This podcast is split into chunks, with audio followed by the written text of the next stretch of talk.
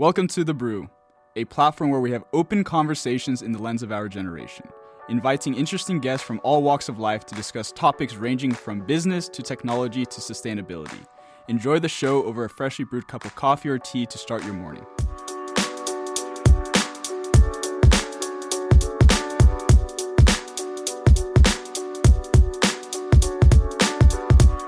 Welcome to the Brew. I'm your host, Valtteri Salomaki, and today I'm joined by two special guests all the way from Singapore. We got Ryan and we got QZ uh, from Tribe. And Tribe is a um, accelerator. Oh, they have an accelerator inside of it, which they're focusing on blockchain technologies, which we'll be talking about today. The world of blockchain is quite complicated. So before we start going into those more complicated things and trying to demystify a lot of things in the world of blockchain, I'll give a chance to have you both introduce yourself. So Ryan, how about you get started and give a little brief introduction about yourself? Cool. Thanks so much, Val. Uh, hi, everyone. I'm Ryan, and I'm currently the COO of Tribe as a group. So within Tribe, we actually have a couple of business units, right? Uh, and Accelerator is one of them. And the other one that we are focusing on right now is the Academy to help groom the next generation of frontier tech talents. Yeah. Uh, awesome. Hi, so I'm Tsingsa. Val just call me QZ. I usually go by my initials these days. Um, so as a student, I actually did some research on blockchain technology, mostly from a security kind of perspective. And that sort of brings you into all aspects of blockchain because when you talk about security, you talk about how do you make sure things don't break, or how do you understand why things broke. So now I'm working at Tribe, running the product side of the house with Ryan. Awesome. So, I mean, we're, we're talking about blockchain here. So, before we even go into blockchain, we have to at least explain what is blockchain as simply as possible. So, I, I think, QZ, if you, you research this a little bit, I'm, I'm wondering if you could try to explain to me what blockchain is as simply as possible. Like it's very complicated. I think it goes over most people's heads, but what is blockchain? So I think this is sort of a trick question because mm-hmm. blockchain itself is just a data structure. So here's a fun fact that I like to like, like to explain when I talk about blockchain, which is when you read Bitcoin's first paper, right? The electronic peer-to-peer currency, you will not find the word blockchain inside it. Every time you control F, when you look at the PDF, you will not find the word blockchain but you will find that very important picture where you have a data structure of a linked list where it's essentially two blocks chained together by a single line. Right? That pointer to the last block is what chains the blocks. So the first explanation is quite simple. Basically, blockchain is basically just uh, data packaged into blocks, which is just like say like a simple JSON file, right? And you have a pointer to the last bump. So that data structure actually brings about a lot of properties, right? Because what is kept in the next block is actually a hash of the last block. And so very quickly, what is a hash? A hash is like a digital fingerprint, right? It's unique to a particular set of data, which means that you cannot change it without somebody else knowing because you can just hash it yourself. And that affords immutability. So that's one more aspect of blockchain technology.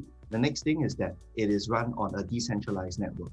And these two things are really what creates um, what we call distributed ledger technologies that use this data structure.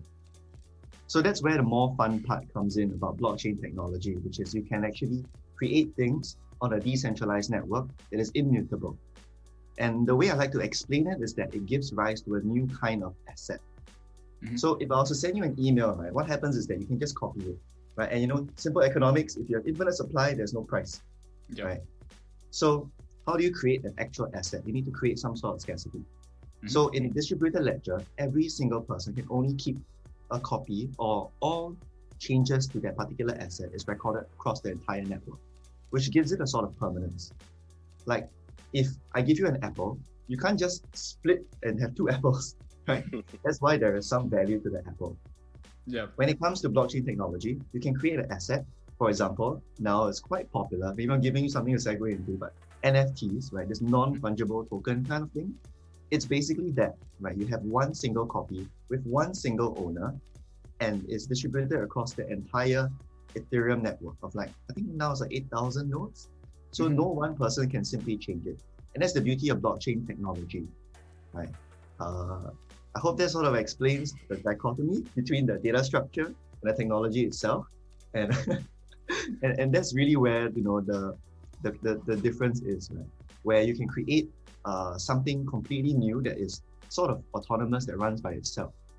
And then this brings me to the last bit of blockchain technology, which is the idea of these autonomous agents that exist only on the blockchain. And that's where the, the, the genius of Ethereum uh, started. And if you read the Infinite Machine, it tells you the whole story from 2016 of how it came about and discovered the limitations behind Bitcoin. The ability to write smart contracts. Right? And that has now become quite synonymous with blockchain technology because simply recording data on a distributed ledger is not enough. There's so much more you can do. You can actually record code that self-executes. And that is where, you know, the entire decentralized finance, well, ICOs, everything, IEOs, liquidity farming. and, and yeah, that's a very brief introduction to like 11 years of blockchain. yeah. No, no I, I think that that was very well put. I mean, overall, like I, I, think where the misconception comes when it comes to blockchain is uh, people immediately will go to cryptos. I, I, I think there's just a it's automatic like blockchain equals cryptocurrency when they're not really looking at blockchain. It's it's a technology that enables cryptocurrencies, but it's not that crypto like it's not directly. They're not the same thing. Um, I think uh, we had we had one guest on. He was one of my information systems professors at, at during my MBAs, and as well, he's um, he works for the county and he's working on how to implement blockchain into governmental kind of agencies and these things. And one thing he brought up I thought was unique was the way he was explaining blockchain is that it's it's solving the issue of trust, and everything nowadays has a problem with trust when it comes to you know getting things notarized getting legal paperwork for a business everything has this trust factor tied into it and that's what blockchain does it eliminates that of having people involved and you create trust automatically through a network um, but i mean you obviously broke down how that actually happens because what does it mean to have trust through an online network um, we'll definitely talk about NFTs. I have a lot of questions tied into NFTs. I, I think NFTs are just a, this huge buzz thing that has some applications. I think the way that it's talked about right now is a little worrisome to me uh, when it comes to the overall application of blockchain. But I mean, so we, we hear about this thing called blockchain, but we hear cryptocurrency all the time. What is blockchain really useful for, right? We, we hear it for currency, we hear it for finance. And I think that's why it turns off a lot of people is because they're like, I don't care about that world, right? but blockchain can be used for so much more. Um, can you provide some like use cases, either of you gentlemen, on where blockchain can go, especially since you you'll have an accelerator program, you're hearing these companies come in and, and pitch ideas that they have. What are some applications that we can do with blockchain? Right. Um, maybe let me just uh, share a little bit first. So to contextualize thing, um, how I see blockchain uh, being useful, as you mentioned, right, to create trustless, right? But from a business perspective, what does it actually help? What is the benefit of um, leveraging on blockchain technology to to you know um, improve your processes, right? So I see it in kind of um, two key factors. The first one is to reduce costs, right? To reduce costs of number one, uh, networking, right? That means you know you you don't have to. Uh, blockchain is now relatively widely adopted, right? So you don't have to spend the additional cost to create that network infrastructure in order for something to work. And the next one would be the cost of verification, right? So cost of verification can come in uh, time form, it can come in uh, economic sense, it can come in many, many different kinds of uh, uh um, so-called cost, right? Mm. As you mentioned, you want to eradicate the need for trust, right? So to become trustless. And, and what's the purpose of trust, right? Is for me to, when I want to verify something, I need that level of trust, right? So if you are able to distill down to these two cost elements, then you can see how blockchain can be beneficial uh, for your business, right? Then you can weigh, right, uh, whether the cost of verification at this moment outweighs whatever I can bring in, and that you have a business case.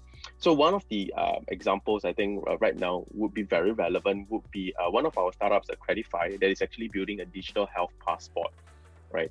So can you imagine traveling right now, right? It's gonna be it's it's it's, it's difficult. It's difficult, right, yeah. to travel. And now you have to submit proof of uh, that you have um, taken the swab test and that you have been proven negative. Or if you have taken a vaccine, you need to be able to prove that, right? Mm-hmm. So you need to be able to verify that. So from that perspective, how do you actually accurately verify if this person is telling the truth? You need a notarized form that is endorsed. You need to make sure that uh, there are checks and balances in place. Uh, there is there's a lengthy you know verification process of whether uh, this particular document is accurate, it's true, it's notarized, and stuff like that. So that involves a lot of man hours, that involve a lot of so-called cost, right? So what blockchain is able to do is that if you are able to upload um, to some extent your the, the proof that you have um, um, taken a swab and you have been proven negative when is the last time, right? Date stamped, um, uh, date and time stamped.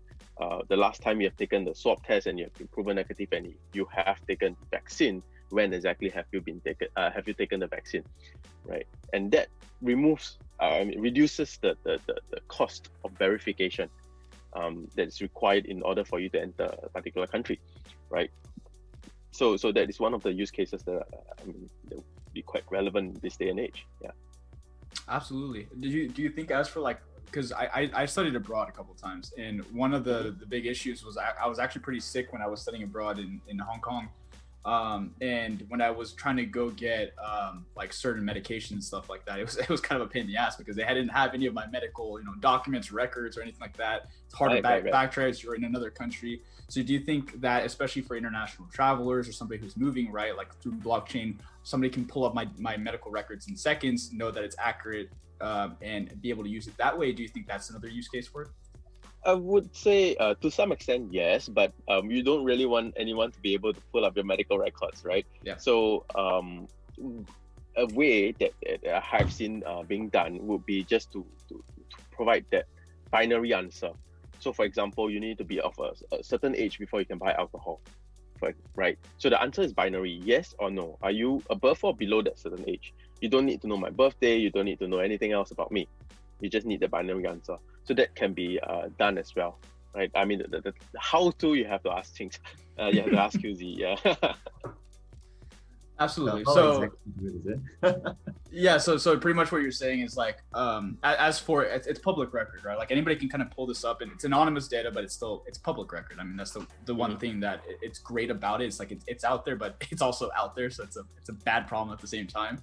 So do you think, mm-hmm. as, especially then for for data sets and stuff like that, it's more important to have yeah like the the binary yes or no, um, and you only show what you want to show that you can get that medical treatment, right? Like um, yes or no uh, on like a blood type, something that's like it's not not too specific, but it can get you that medical treatment that can save your life in a matter of seconds. Uh, in another country where you might not have access to um, your data records and all this kinds of things. So, do you think that's kind of the application? It's like quick administration on very functional things that are like very you know detrimental if you don't have that access yeah for sure right like like i mentioned the cost of verification so mm-hmm. in this case the cost of verification is a life yeah so if you are if i mean if you delay that that uh, that that that ability for for someone to check on simple basic stuff mm-hmm. um and and that can be that is actually verified by a, approving authority then then you die. So in this case, the cost of verification is extremely high. Yeah. Mm-hmm. Okay. So as for creating a system like this, right? Like this is this is where it gets it gets very technical, very fast. Um, but now there's more and more tools, you know, accessible for people to create these solutions. So how would somebody go about, let's say that they had this idea of like something that's at high risk. How would they go even about like thinking conceptually, like how this gets built out in a blockchain system? Right. So I think uh, you don't usually go from the build from scratch approach anymore. Blockchain has been around for quite a while. Off the top of my head, uh, because I was moderating at a conference, I think on Sunday, and Sovrin Foundation was there. So what the Sovrin Foundation does is, and this is how the chairman explained it, which was that they run the largest identification uh, network so that they can give every item an identity, not just carbon-based life, which I was a bit surprised because I think then he elaborated by saying even IoT devices can also be given an identity. Like right now, your computer probably has a MAC address. Right? So that's my guess of where he's going with that. So the first one is actually through the Sovrin Foundation, where they try and provide what you call decentralized identity or sovereign identity. Um, for that, you can look a bit deeper into the, I think the W3C consortium for decentralized identifiers, where they actually um, codify like exactly how this identifier will look like. So that's one. Uh, interestingly, we had a chance to work on this with WeBank uh, as part of our student practicums to provide some sort of simple decentralized ID uh, for contact tracing. So it was a very simple smart contract where, where every time you enter, you actually record an event that you entered the building or you didn't. And if you have an exposure event, you just click and then you just pull out all the records and okay, you know, it's all there. So that's one way, right? If you were to use a public blockchain. For a lot of these use cases, actually, you don't use public blockchains uh, for the reasons that Ryan has actually explained. You know, privacy is quite important. So the other side of the house, I think, is Hyperledger Indy. Um, and this was really interesting because uh, it's not just for medical records, right? It's about giving you an identity that's verifiable, verifiable credentials, right? For Hyperledger Indy, I remember seeing somewhere where um, they use Hyperledger Indy to verify the status of uh, bankrupts, I think, and that was in, in the Netherlands, right? Where you know if you have to do something, you know they'll be able to check whether you are a discharged bankrupt before you know you try and get the loan or something, or to see your progress uh, throughout this entire.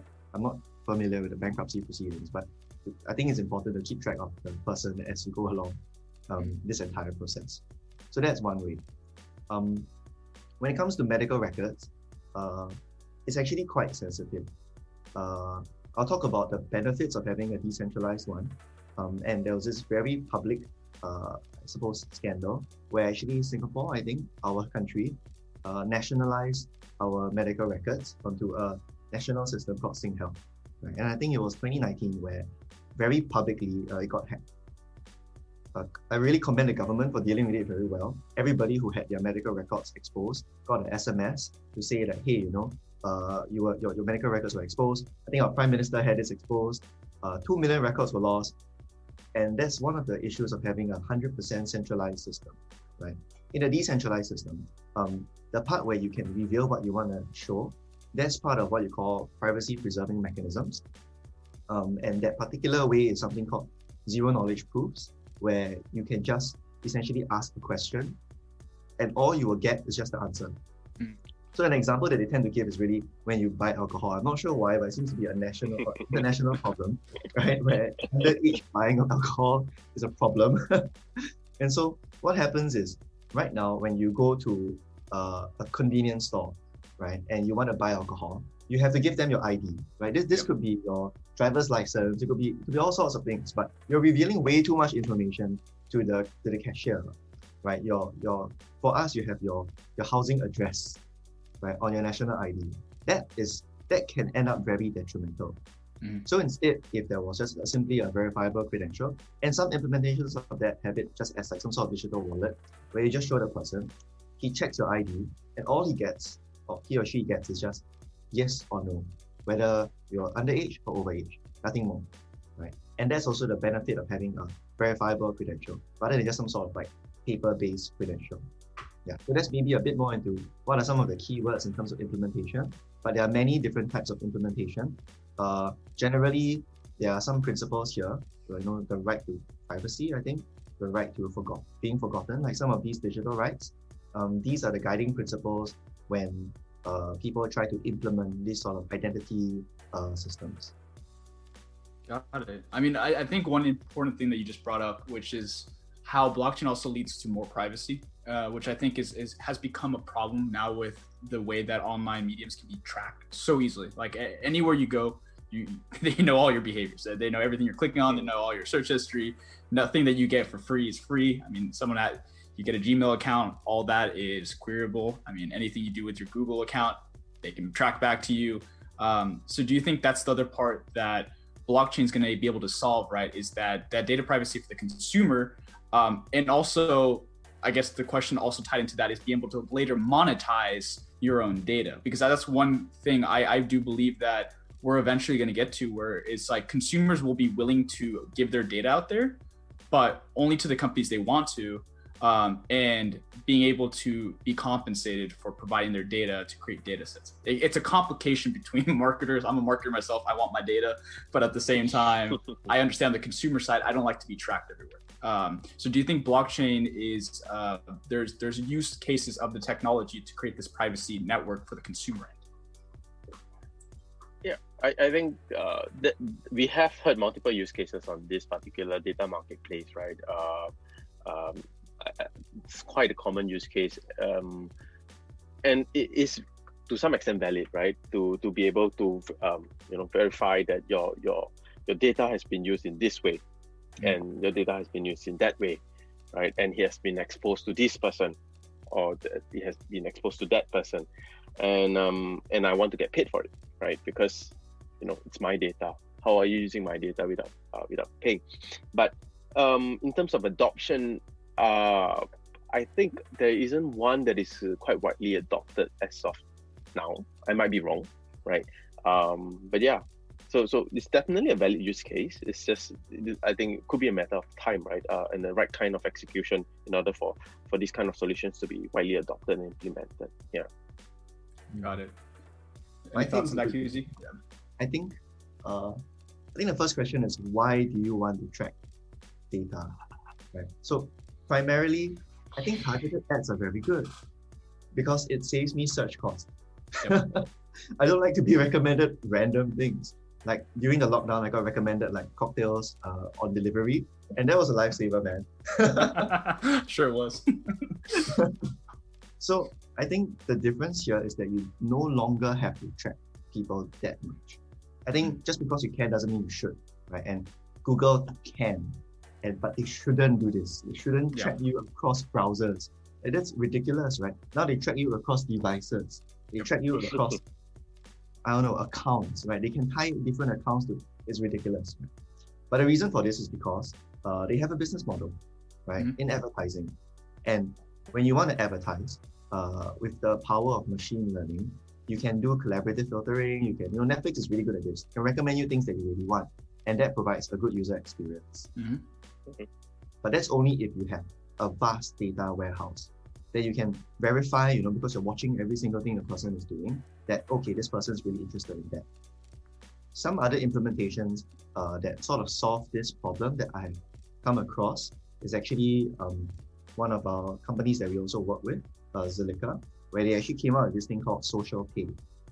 Right. And this is interesting because when I first heard of it, I was like, why didn't I think of it? Because it's it's so simple, right? Like a lot of people have Twitter accounts, but Twitter hasn't been able to really monetize it a lot. Maybe they have like featured tweets, that kind of thing. I think they have uh, maybe Jack Dorsey didn't want to deliberately monetize all your most deepest thoughts on the internet. But also, what's interesting is that the, how the social pay mechanism works is you sign up for this, so it's completely voluntary right? You decide, okay, I want to be a part of this uh, marketing uh, campaign, right? So you put up your Twitter handle, I think it's called handle, right? Twitter handle and mm-hmm. your Zilliqa wallet. So what happens is, say there's a marketing campaign, and you repost or you post uh, some some words or, or, a short banner with the hashtag like, I think the time was COVID heroes or something, right? Straight away, the bot picks it up and pays you for helping people market. Mm. And that's really very different, right? Because not too long ago, apparently, Uber spent, I don't know if it's 30, but I think 300 sounds more like it, $300 million on Facebook ads. And then they were like, okay, I need to cut because my cash flow isn't doing so well. They cut to 150, but apparently it didn't really see any difference in performance of their ads. Mm. Which now begs the question, what the heck is Facebook doing? How come I can cut my ad spend and I still have the same performance?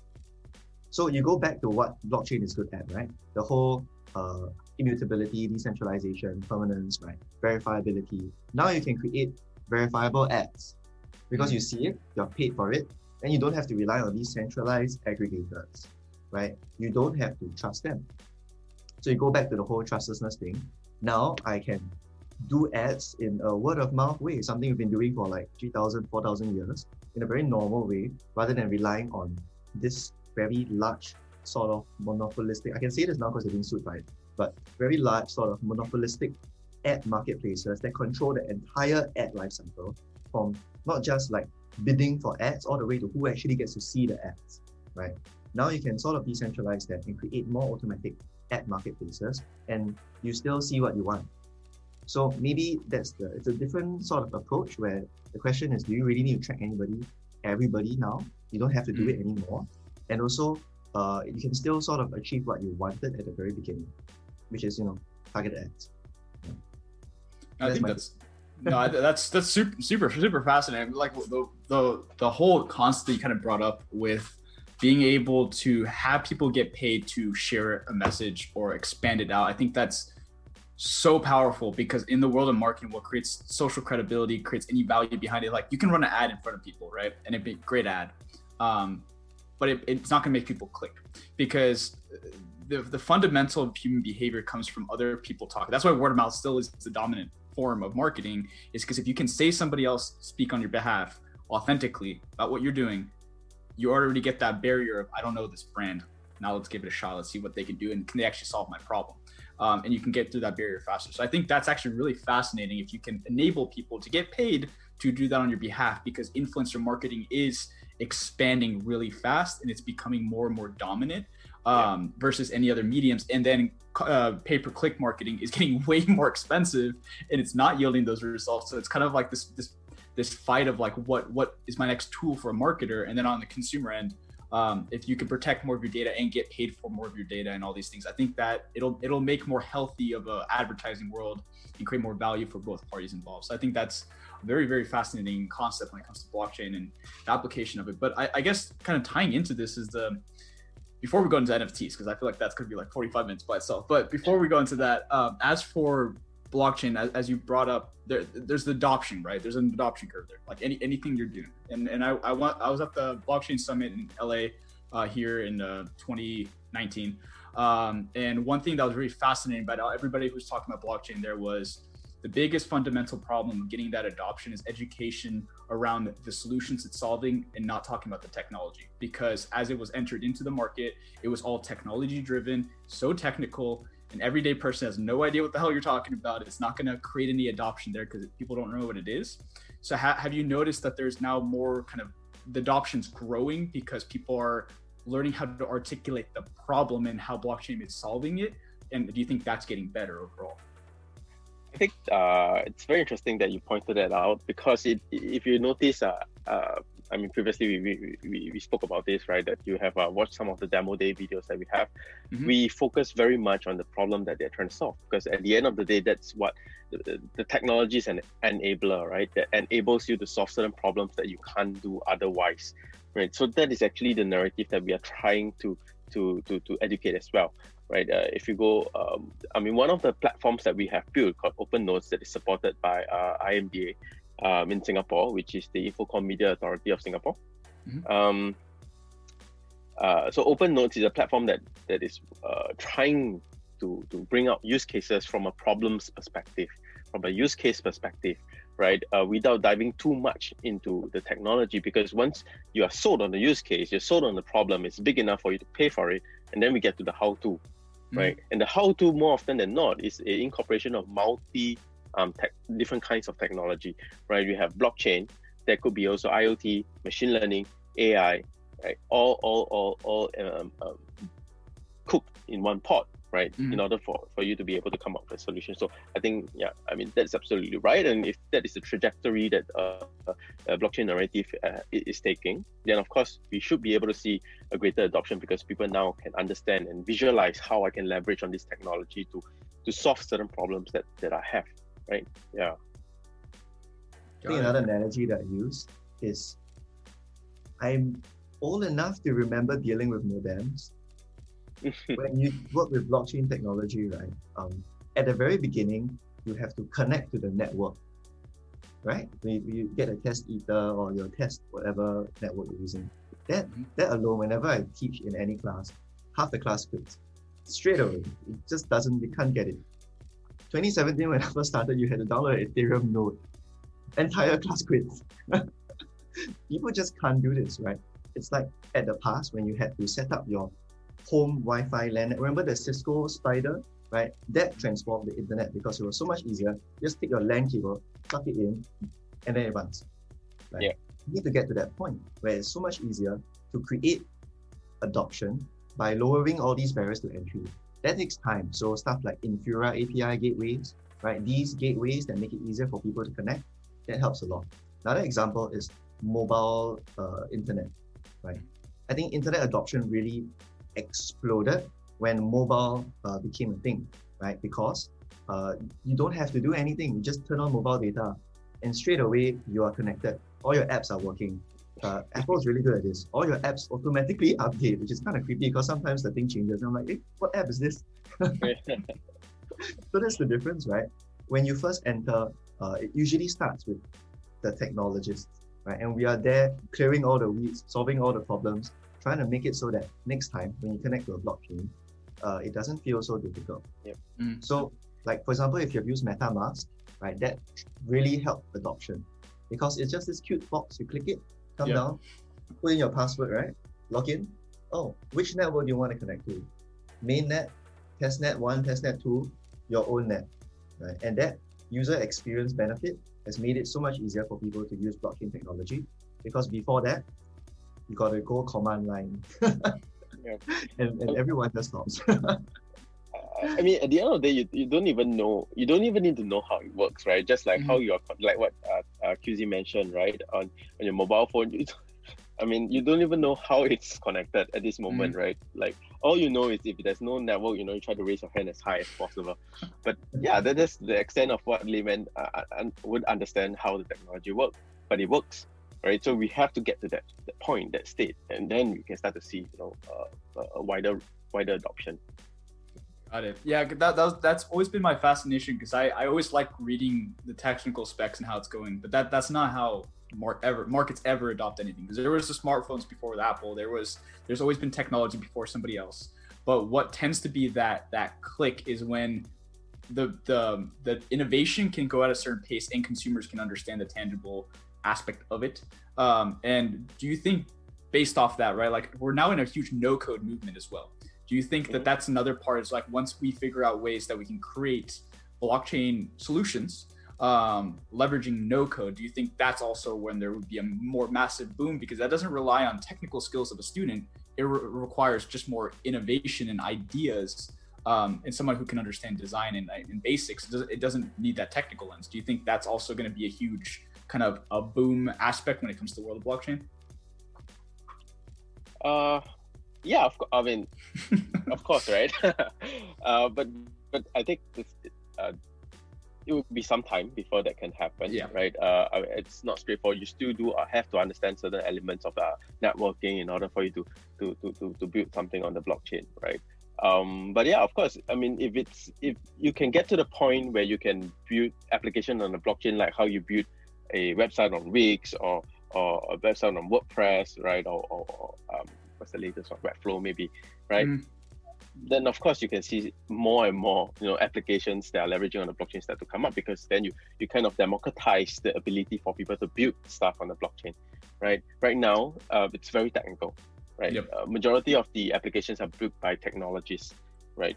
Um, but if you if if you you, ha- you combine this with the no code movement, you allow you democratize the ability for people to build, then you can see the massive influx of ideas because you know the no one group of people have you know uh, uh, uh, dominance over good ideas, right? Mm. so so you know then the ideas can come from anywhere now. So of course then uh, we'll see a wider adoption. But like I, I, I said earlier, I think it, it, will take some time before we can actually uh, get to that point. Yeah. Yeah. No, that, that makes sense. Yeah. Exactly. But to get to no code, you need standardized libraries. Mm-hmm. That that takes some time. Uh, Ethereum is infamous for being very not secure because of the whole Turing completeness thing, which means that your entire attack surface is infinite, right? So anybody can do anything. Uh, there are all sorts of new vulnerabilities discovered. Uh, some vulnerabilities are just like coding mishaps, like uh, people killing the wallet by accident. That did happen. And like I think a few million dollars were lost. So that's going to take some time before you can get to no code, right? Because mm-hmm. no code is when all the problems are solved already. Here are some use cases. Just take it and use it. Okay, bye. Mm. Next. yeah. Out of the box kind of stuff. Yeah. Yeah, yeah, yeah we got we, we have a, we have a long, long ways to go into that. Um, what what do you think then on um, as for adoption as well, we have to look at the threats of blockchain, right? And like restrictions that are kind of pushing it back. So obviously we have certain governmental regulations that are still kind of hindering on it. We have the the um, the kind of worry of you know money laundering, fraud, criminal activities, these kinds of things. The more anonymous, the more it opens the door for criminal activities. Um, do you think any of those are serious threats, or they're more just conversation? Because I personally think that this is the first technology that's out there, and it doesn't matter what anybody says, it's out there like it's not going to disappear, right? Like nobody can technically regulate it because it came from deregulation. So you can't just like now regulate and expect something to happen. But do you think any of these are serious threats that will uh, hinder the growth of blockchain and the adoption of it? Um, I don't think it will hinder the adoption and growth of blockchain. Just like how when the I, I mean you have internet, right? You can do all sorts of shady stuff with the internet as well, mm. right? That has not hindered the growth and adoption of, of the internet or, or applications for that matter, right? Um, but in terms of regulation, I think uh, uh, you know you, you can't regulate something that hasn't happened. So of mm. course, regulation is going to be a, a, few steps behind. But what is important is for government, especially something like our Singapore government, that is very proactive in not just uh, um, trying to understand the industry, but also taking a deep dive into what exactly are people trying to do with this technology, how can it improve, and then coming up with their own use cases. Like, uh, for example, GovTech uh, launched the Open Certs, right, which allows us to put our tertiary education certification on the blockchain so that people can verify that you know you, you actually come from this particular school. Mm-hmm. Yeah. So so a very hands-on approach, right, to to to to, to uh, understanding the technology. And then the next part of regulation is clarity because the grayer you leave some stuff, the more people will be afraid to try, mm. right? The clearer the regulation can become, then we can see, you know, the, the, the adoption uh, can, can come. But but before that can happen, you know, you really need to be understand and, and, and be proactive, right, in the industry. Yeah, from a from of course from a regulatory standpoint, yeah. I would totally agree. Actually, in fact, I guess a good mantra is like seek first to understand. Right? Mm. I mean, you can't regulate something that you don't know, right? And then you just okay, ban it. Like it's a it's a lazy approach. it's a very lazy yeah. approach. I think good regulation is actually quite healthy for society. Mm-hmm. Um, I think for Singapore, we are very pro on regulation. uh, and a good example is actually how we regulate the food industry. Right? So, uh, clean food, healthy food is important, right? That means you have to regulate all aspects from the import to food handling right? So if you want to start a shop in Singapore, you need to go for a food handling course. And there are like multiple levels. And only when you have a certificate, then we let you open a store, right? Because people's health are at risk, right? So generally, when it comes to a public good approach, I think regulation is important. So financial health is just as important, right? That's why actually, if I remember correctly, for MAS, uh, we regulate uh, digital assets like any other asset. It's, it's, it's just like a capital market asset. Why? Because it's very dangerous. If you were to play the derivatives market and you were to do margins or you were to leverage, right? You somebody who doesn't understand, who can't do that chart, doesn't understand that there is unlimited upside or unlimited downside. And when we mean unlimited, it's really unlimited. You could mm-hmm. lose your entire like net worth if someone plays a GME on you. Right. That's how risky it can be. And this is exacerbated on uh, decentralized finance because you don't have a clearinghouse to protect you anymore. So in stock exchanges, right, remember correctly, if the price drops by more than 15%, they just halt trading. Yeah. Right? Because something is wrong. Right? How can the price disappear in 15% in like an hour? Somebody's manipulating or there's some sort of error, right? In uh, the blockchain or cryptocurrency world, if you know what happened with the DAO attack in 2016, uh, there's no nothing stops you right now, in fact, because it's so immutable, uh, I think the hacker actually left a note that basically thanked the entire organization for the free money and said, since you said code is law, I exploited the code. Uh, actually, I didn't really exploit it. It is allowed because code is law. Thanks for the $160 million. Bye bye. Right? It's, it's that difficult.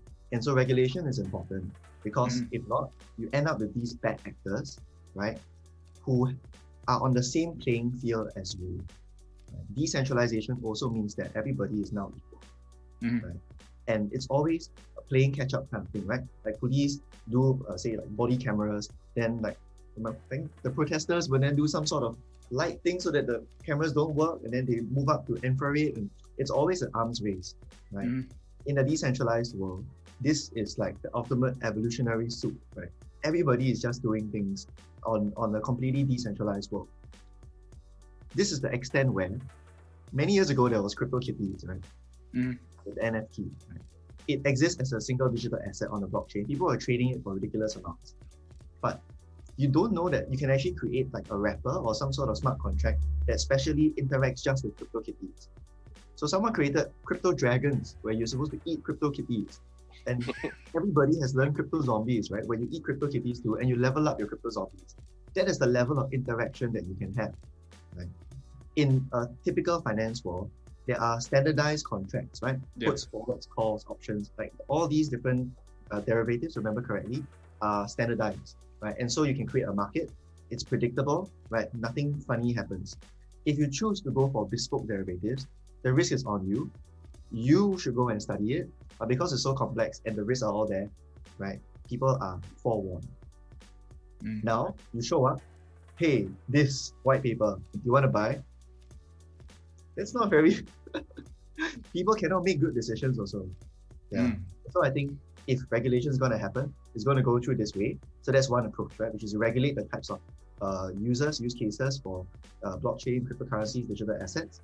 The other approach, which I'm finding quite interesting and a bit antithetical to the decentralized aspect of blockchain, uh, governments springing up their own blockchain networks. Mm. So one thing that I found quite surprising, because I only discovered it I think last year, is China is building its own blockchain service network. So I think Bitcoin jumped up. I'm not sure why, but when uh, President Xi right said in his speech, and I have a book in Chinese about blockchain actually, and says that we need to harness the power of blockchain technology for these, I think four or five use cases, right? Straight away, everybody moves. Mm. Right? Okay, use it for this. All right, what are the use cases? Okay, presidency says this is fine. Let's do it. And now China is using blockchain everywhere. We because we have a privilege of working in WeBank, right? So sometimes when they present and, I see what they do, and it's ridiculous because you're like, oh, we're trying to get adoption material. Like, oh yeah, we got a whole city to use it for COVID. Uh, eight million people are using it. You're like, what? Right? Like Tencent or is it Baidu? The entire copyright of books in China is on, of blockchain. Oh wow. Yeah, it's, it's it's amazing. Like you're like it's so mind blowing right? And then now they can also do micro loans because you know the regulatory landscape has cleared. Yeah. Right. So once the sky is clear, then you can play in the field. Right? Yeah. So I think this, this is, these are the top two approaches to, to regulation. Yeah. Yeah, that makes sense. Yeah, like uh, like for me overall is I, I, I get the appeal for most people where they don't want any regulation behind it because it's kind of that um, anarchist feel of why like you know cryptocurrency came about, why blockchain was invented or found out through exactly kind of the push against the markets and these kinds of things. But I do think that there's a lot of downside to that. A lot of people don't talk about, which is exactly what you talk about. It's just I don't think the market is sophisticated enough, and it's kind of messed up to say that. Like you're not sophisticated enough as a human being, but it's, it, it, there's a lack there's a lack of education there, which which causes bad ideas, which causes massive implications when it comes to like you know anything globally. Like people don't really rationalize it. Like NFTs right now, I think is a great segue into NFTs right now. It's just so irrational, which worries me. It's the same thing with the entire kind of crypto boom that happened in 2018, 2017, 2018. And then now we have NFTs once again in the spotlight um, and people kind of peddling it. Um, and, and people don't understand it at all. Like they have zero clue what's going on. But then Elon Musk can sell a tweet for $1.1 million.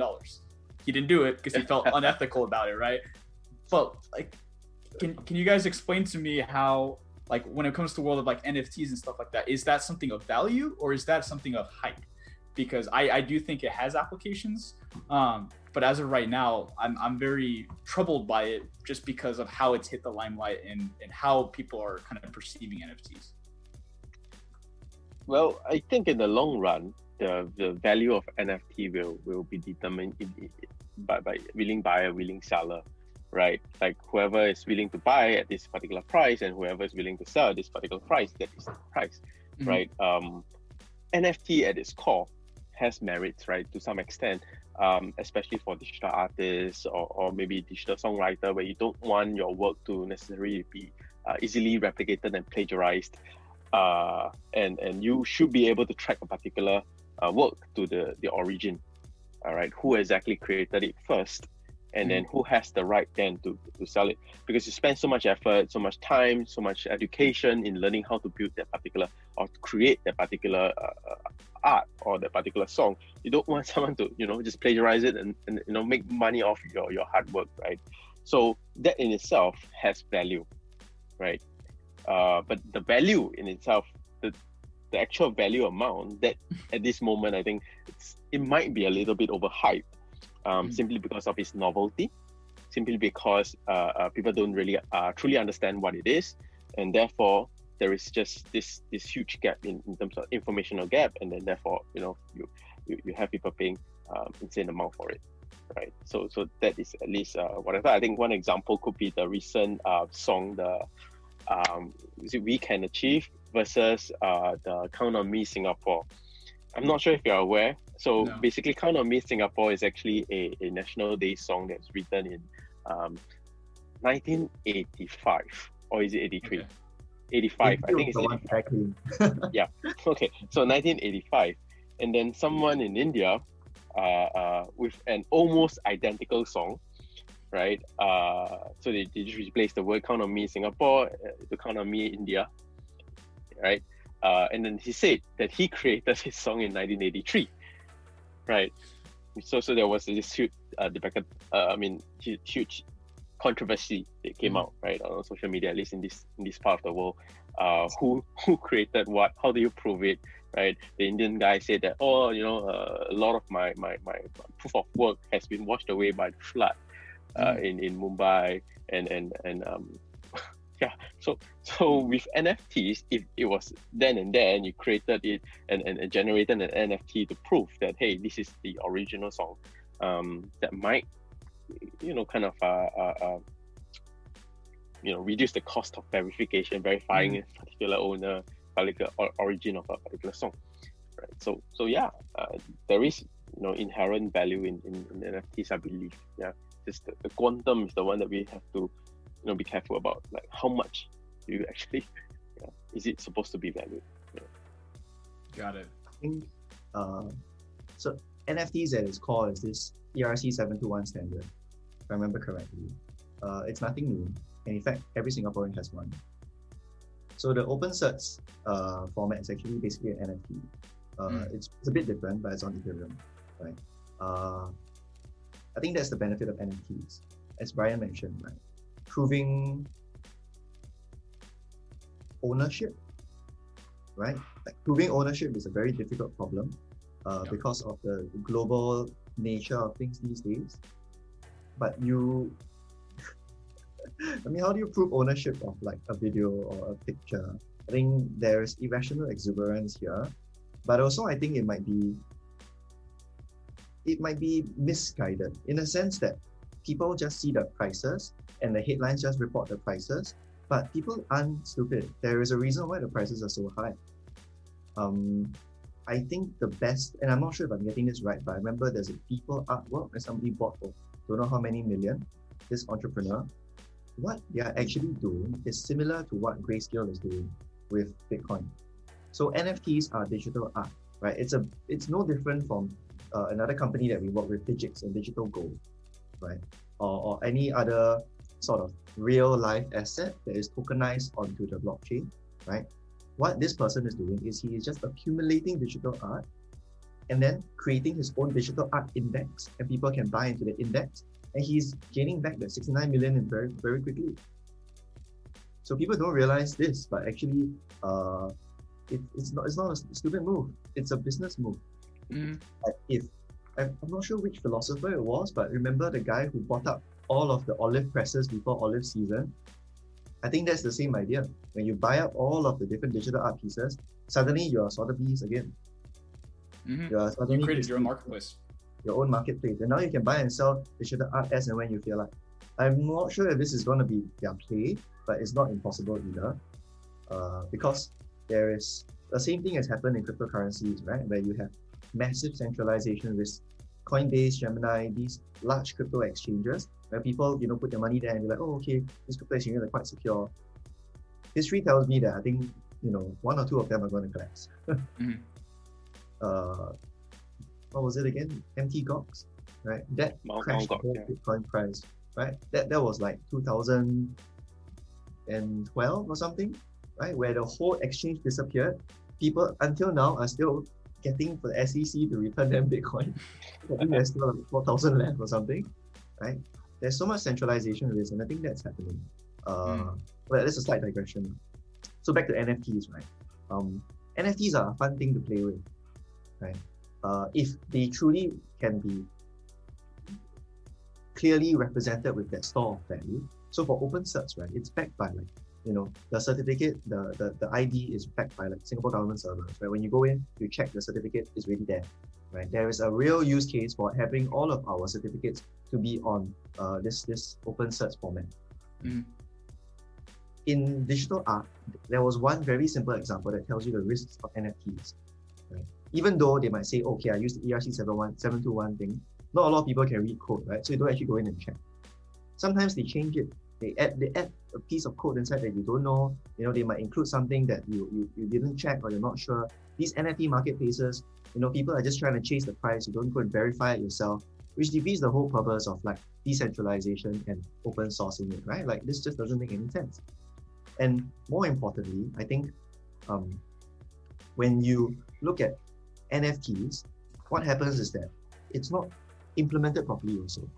I think there was an artist that pulled the rug on all of the people who bought his NFTs by literally replacing the image with a rug. So there is an entire collection of NFTs of just pictures of rugs. And they're like, hey, this is what's going to happen. I'm going to do a Banksy on you and shred the artwork in front of you. So I think you got to be careful. Uh, and until maybe I'm more conservative or something, but maybe, you know, until this can be better controlled, or at least there are easier ways for people to check what exactly you are buying and not just trust decentralized marketplaces like, I don't know, what, Mintable, then things will cool down a bit. Yeah, I, I it, it's fascinating that you brought up just kind of how easy it is to actually manipulate it. There's the lack of information there. There's just, there's just so many I think unknown factors, which which is why I'm a little worried about it because I, I do think the long term value is there. I'm uh, work a lot with people in the music industry, and one huge problem with musicians and, and content creators and all these is that it's very hard to authenticate and track your value across. I mean, it's funny because we went from an era of like LimeWire and Napster and all these things to illegally get stuff for free, and now we're going towards the realm of like no, let's track it from start to finish and prove that my content has value. And if you're using it anywhere at a bar, you're streaming it or whatever it is, I need to get my my cut for that. Um, I, I, think it's heading in the right directions, giving value back to those that created because there's a huge gap between creators and then those that consume. I think people don't re- recognize that, um, and it, that's why a lot of musicians early stage are they struggle a lot, is because unless you start having additional deals revenue on the side, you don't make money for music almost ever. Um, so it, it's just this gap. But I, I, think it's just super fascinating just to see how um, irrational we are about uh, blockchain and, and uh, blockchain technologies and everything. And we're just so driven by like the headlines and, and what they're stating and, and where things are going, um, which kind of brings me uh, uh, brings me to the um, main kind of closeout of this is, is the education of blockchain, right? So how should we go about educating you know the upcoming stars of the world of blockchain? How do we get them to understand you know solutions they can like problems that they can solve via blockchain solutions the complications with blockchain and actually understand the research behind it? Because we we we're nowhere when it comes to the research of blockchain in my opinion. I think we're just so early stages. There's so much application to it that we're not even considering right now um, so how do we actually educate the next generation of those that are going to go in the world of blockchain? Um, well, maybe let me just uh, share a little bit of what we have done, right? Uh, our part, right, in, in, in uh, trying to, to educate the next generation, or in fact, the current generation or the older mm. generation, right? So uh, we've conducted multiple workshops and talks, right, all in aim of helping people understand better what blockchain is, what it can be used for, and most importantly, what it cannot or should not be used for. What are the considerations behind uh, leveraging on this technology? Like I mentioned, the, the business case behind you know blockchain. You shouldn't. I mean, you shouldn't blockchain everything. There is no need to because uh, uh, there are other ways you can you can meet your current solution uh, um, at, at a particular price point, right? So you know business owners business uh, uh, or, or, potential entrepreneurs right? We, we, we try to help them understand the considerations right? Uh, what are the pros and what are the cons as with most technology right? There are mm. pros and cons and what are the alternatives? Um, so but that is from a very high touch perspective right? Because you, you know you have to conduct workshops. There's only limited of hours a day that you can do such thing. And uh, i think that was also why we kind of conceptualized open notes as well opennotes.com um, for us to uh, uh, create a more um, I would say inclusive right uh, uh, ecosystem for people to be able to understand um, um, blockchain from a more use case perspective right? And of course you know the content is crowdsourced. Anyone can actually you know put up content. And but at its core what it's trying to do it's trying to make this information digestible and understandable from for, from for non-technical folks like myself right um, what are considerations pros and cons what are the things that other people have explored tried doing um, what's the output and stuff like that yeah so i guess from an education standpoint right it's about you know the beyond the, the technical knowledge and technical know-how right it's also through the considerations behind the pros and cons the business value uh, uh, um, helping people, you know, business owners, entrepreneurs, or people who have ideas, right? Mm-hmm. Ideas men, right? To, to to to to see it. Yeah.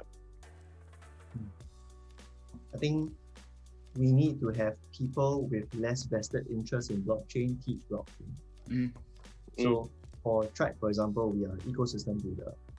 Right? It's a bit different from somebody who runs an exchange. Uh, I think a lot of blockchain education is uh, exchange driven. I don't know how to put it. I mean, when you see like Gemini, oh, blockchain, right? There's always Gemini edu- Educate, uh, Binance Academy. And, uh, I don't know. There's so many of these like academies that teach people cryptocurrency 1st mm-hmm. And the other day I was looking at my, my Binance app because I was just curious what's happening, right? And like, this is your daily challenge. Trade this much of USD Tether uh, leverage or, or margin. I forgot what it was, but I was just thinking, this is dangerous. How is this my daily challenge? It's a thousand bucks you're asking me to put in for a reward of two USD. I was like, what? There's no return to this. Right? That is the challenge. yeah. How do you not lose all your thousand dollars? How do you lose not lose your money? That's the challenge. because I think by today's session, you can already tell that to get into blockchain, you need to understand a lot of things right? How the internet works, a bit of economics, a bit of incentives, a bit of like networking, a bit of like development tools, trends, history of technology.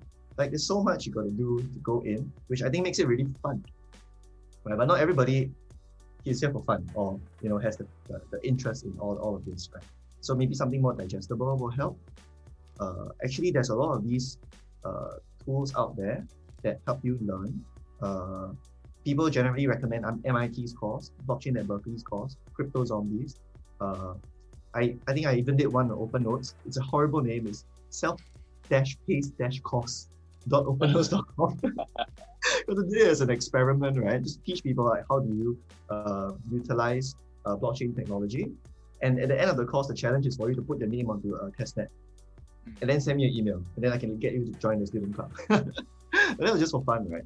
But I think in general, we need more of these things mm-hmm. that are not so technical, right? Because it's, yes, you know, it's important to know the technology side of things, but the barrier to entry is so high, and that defeats the whole democratization of technology part. So what if there's internet all over if you don't have your, your, your phone to, to connect to it, right? You, you cannot use, you cannot harness the benefits of this technology, then you might as well not have it. Mm. Right? When it comes to education, uh, it, I think it always starts from the intent, right? Like, why, why do you want to learn about this? If you are learning about this to make a quick buck, then that, that's not going to work. Right? Mm. If you're learning about this to think how the mediums of exchange are transforming, right, in this new world, right? I mean, just following the different Ethereum improvement proposals, right? ERC20 created the ICO boom. ERC721 created the NFT boom. What are the some of the other ERCs that exist, right? There's one more that's creating subscription models on the blockchain? So many things that I think people can get educated about and they could give it a shot. Right? I think for digital artists, probably a subscription model thing might work. Mm-hmm. ConsenSys Diligence was using it for a couple of years really for their digital tools, right? Where you can use their, their security tool and you just pay, I think, for access on a smart contract. Right? I think that's that's something that will be quite important uh, to do that whole technology translation part. Right. So uh, I think in technology, like who writes it down wins, right? Like you, you get the right history. So there, the good thing about open source is that everybody likes to document, or maybe not likes, but we tend to document. we write things down, right? And there's always proper formal documents. but they're not very accessible. So I think something really good was like Ethereum's yellow paper or something.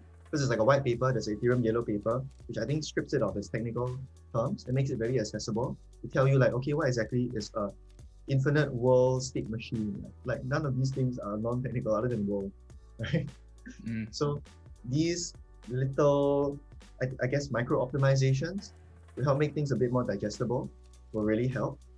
But also from a curiosity perspective, I think people need to be more curious about what you're doing. I think this is also happening uh, now. Like we are a bit more curious about, hey, what's the carbon footprint of this? Mm-hmm. Right? Where's my food coming from? Right now we have the luxury of asking these kind of questions. I don't see why it shouldn't apply to the technology we use. Right? Like what where is this search going? What data are you collecting? Right? There's a general sort of awakening to the technology that we are using because it's becoming more and more insidious.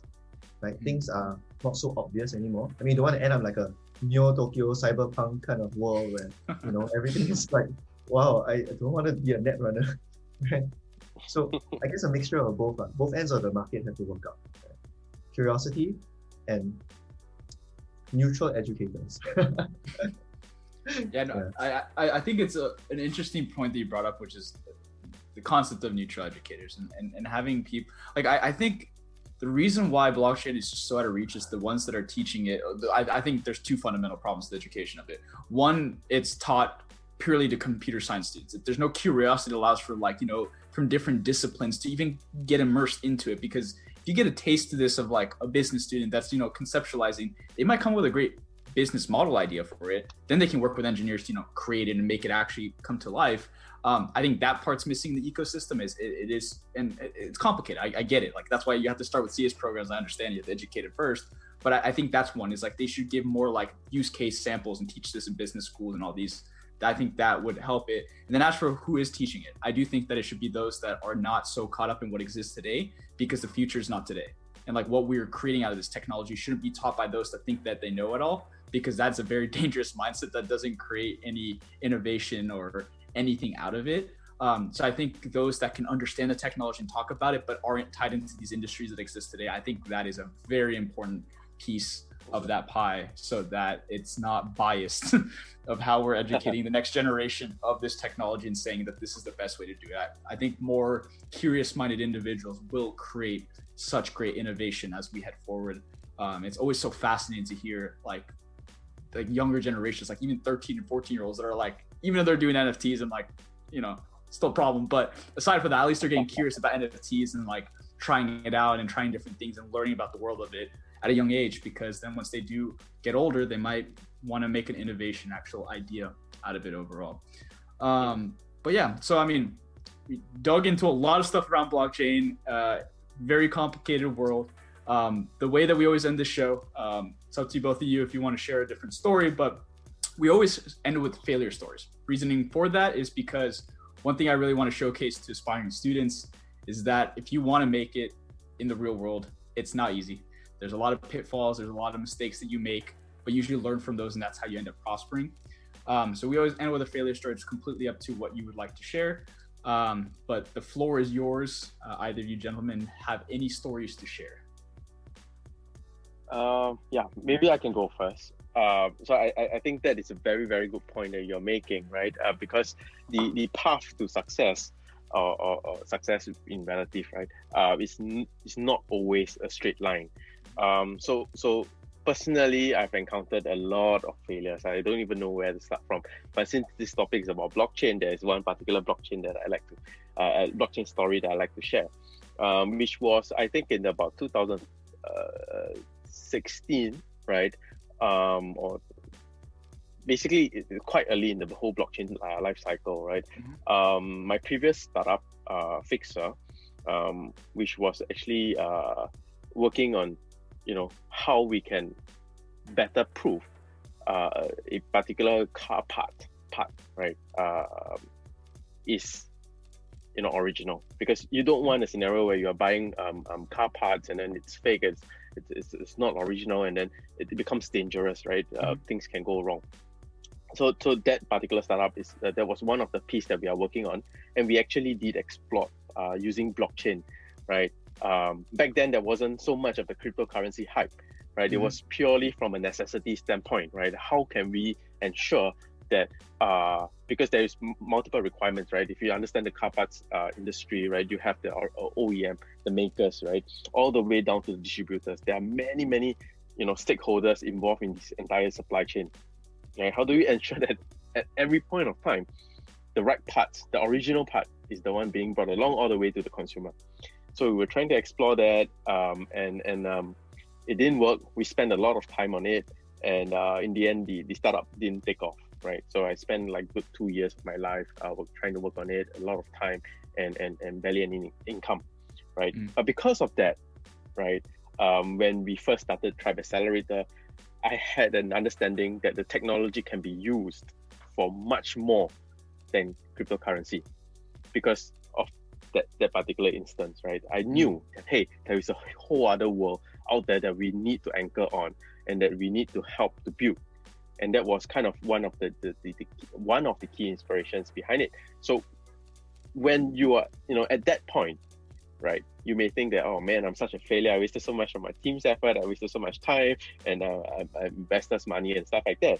But retrospect without that touch point i wouldn't i might not have you know gotten this kind of uh, uh, appreciation for the technology yeah so yeah so do, do, do, I, I guess the, the, the, aim of the story is, is don't be afraid to try and don't be afraid to fail because you never know when this might become useful in the future. Yeah, absolutely. That's a that's a really great story and that, that really kind of hits home onto the concept of um, like if you don't put yourself out there, you don't really know what exists. And I, I think yeah. that is a struggle for a lot of students. They hold themselves back because they're like, I don't want to deal with that, you know, like that shame of failing, whatever. But it's like, no, if you don't put yourself out there, you don't really know what your potential is and what you can potentially reach uh, with your career. Uh, QZ, you got a story for us? Yeah. So I think here's my take on failure itself first. Yeah.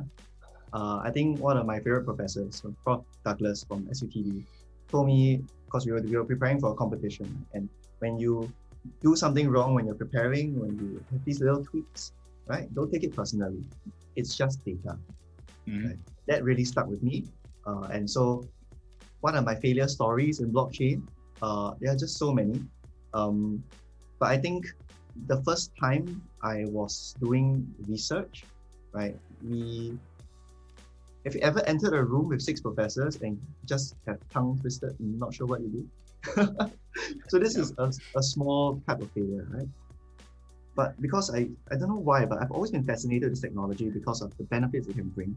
And throughout time, every single time I try something, you gotta fail once. Like every single thing you do.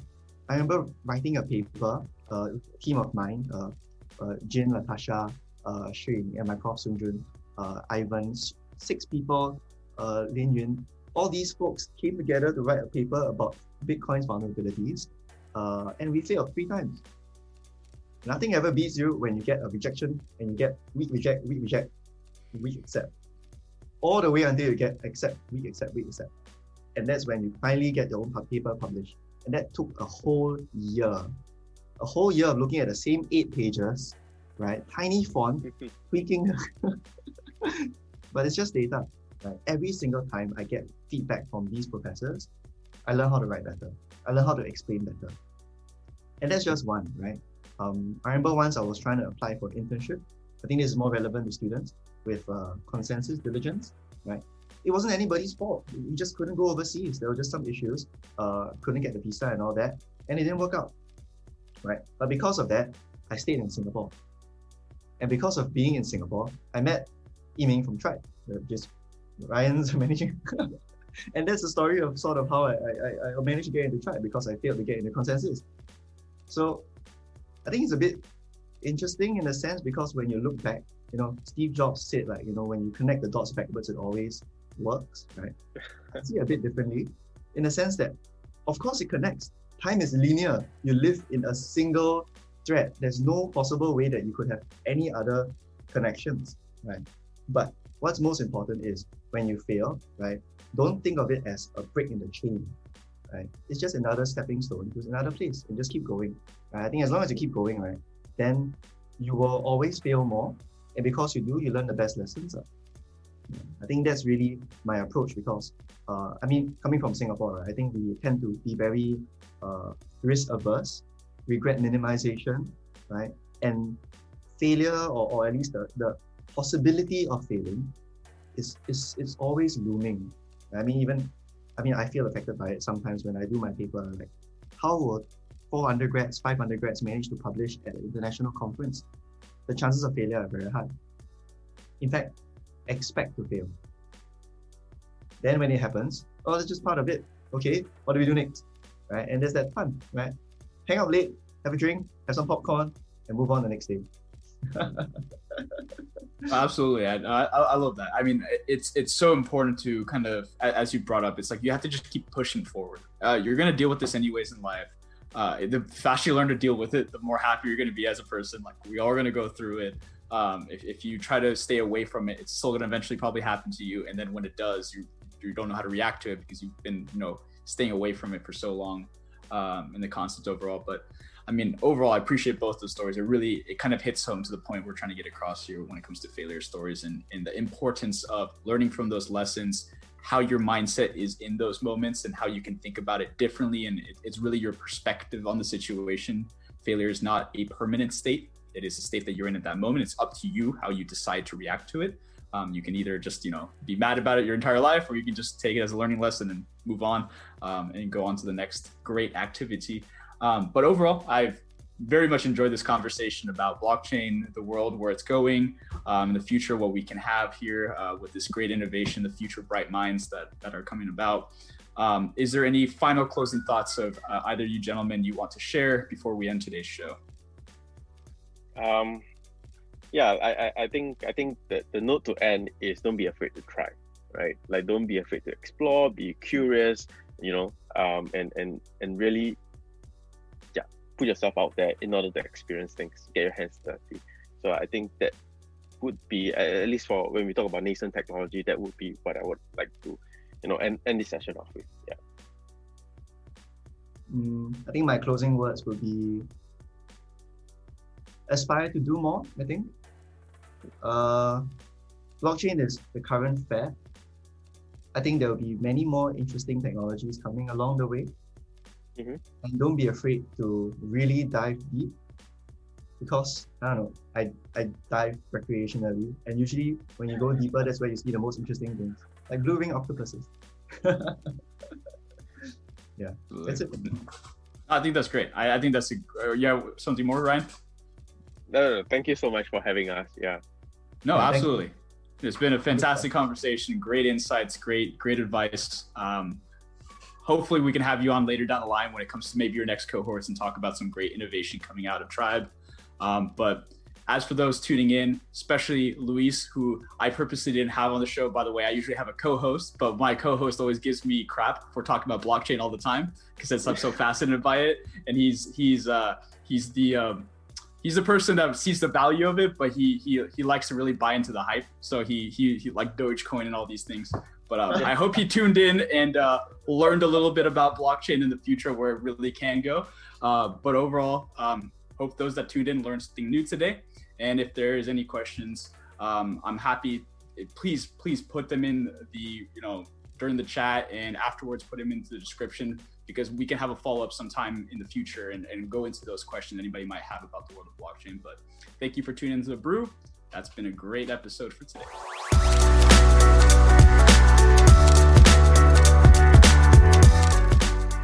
Thank you for tuning into The Brew. Subscribe to our email newsletter on thebrew.tv. Be sure to leave a review on Apple Podcasts, and we will see you next time.